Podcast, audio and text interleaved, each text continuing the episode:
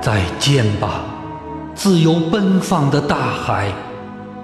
这是你最后一次在我的眼前翻滚着蔚蓝色的波浪和闪耀着娇美的荣光，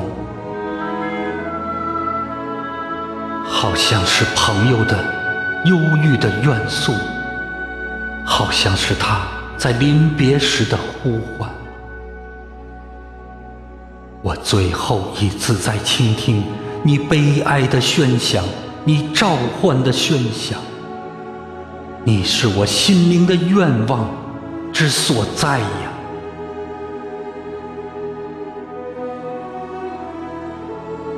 我时常沿着你的岸旁，一个人静悄悄的、茫然的徘徊，还因为那个隐秘的愿望而苦恼、心伤。我多么热爱你的回音，热爱你阴沉的声调，你的深渊的音响，还有那黄昏时分的寂静和那反复无常的激情。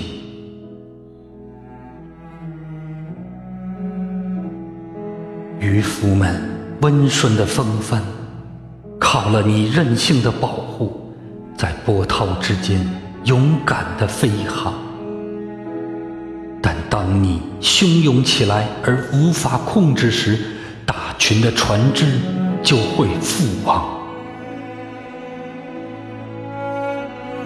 我曾想永远地离开你这寂寞和静止不动的海岸，怀着狂欢之情祝贺你。并任我的诗歌顺着你的波涛奔向远方，但是我却未能如愿以偿。你等待着，你召唤着，而我却被束缚住。我的心灵的挣扎完全归于虚妄。我被一种强烈的热情所魅惑，使我留在你的岸旁。有什么好联系呢？现在哪儿才是我要奔向的无忧无虑的路径？你的荒漠之中，有一样东西。它曾使我的心灵为之震惊，那是一处峭岩，一座光荣的坟墓，在那儿，沉浸在寒冷的睡梦中的，是一些威严的回忆。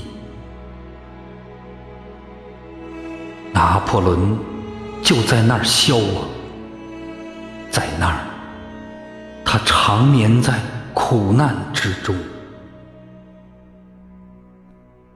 而紧跟他之后，正像风暴的喧响一样，另一个天才又飞离我们而去。他是我们思想上的另一位君王，为自由之神所背弃着的歌者消失了。他把自己的桂冠留在世上，阴雾的天气，喧腾起来吧，激荡起来吧！哦，大海呀，是他曾经将你歌唱，你的形象反映在他的身上，他是用你的精神。塑造、成长，正像你一样，他威严、深远而阴沉；他像你一样，什么都不能使他屈服、投降。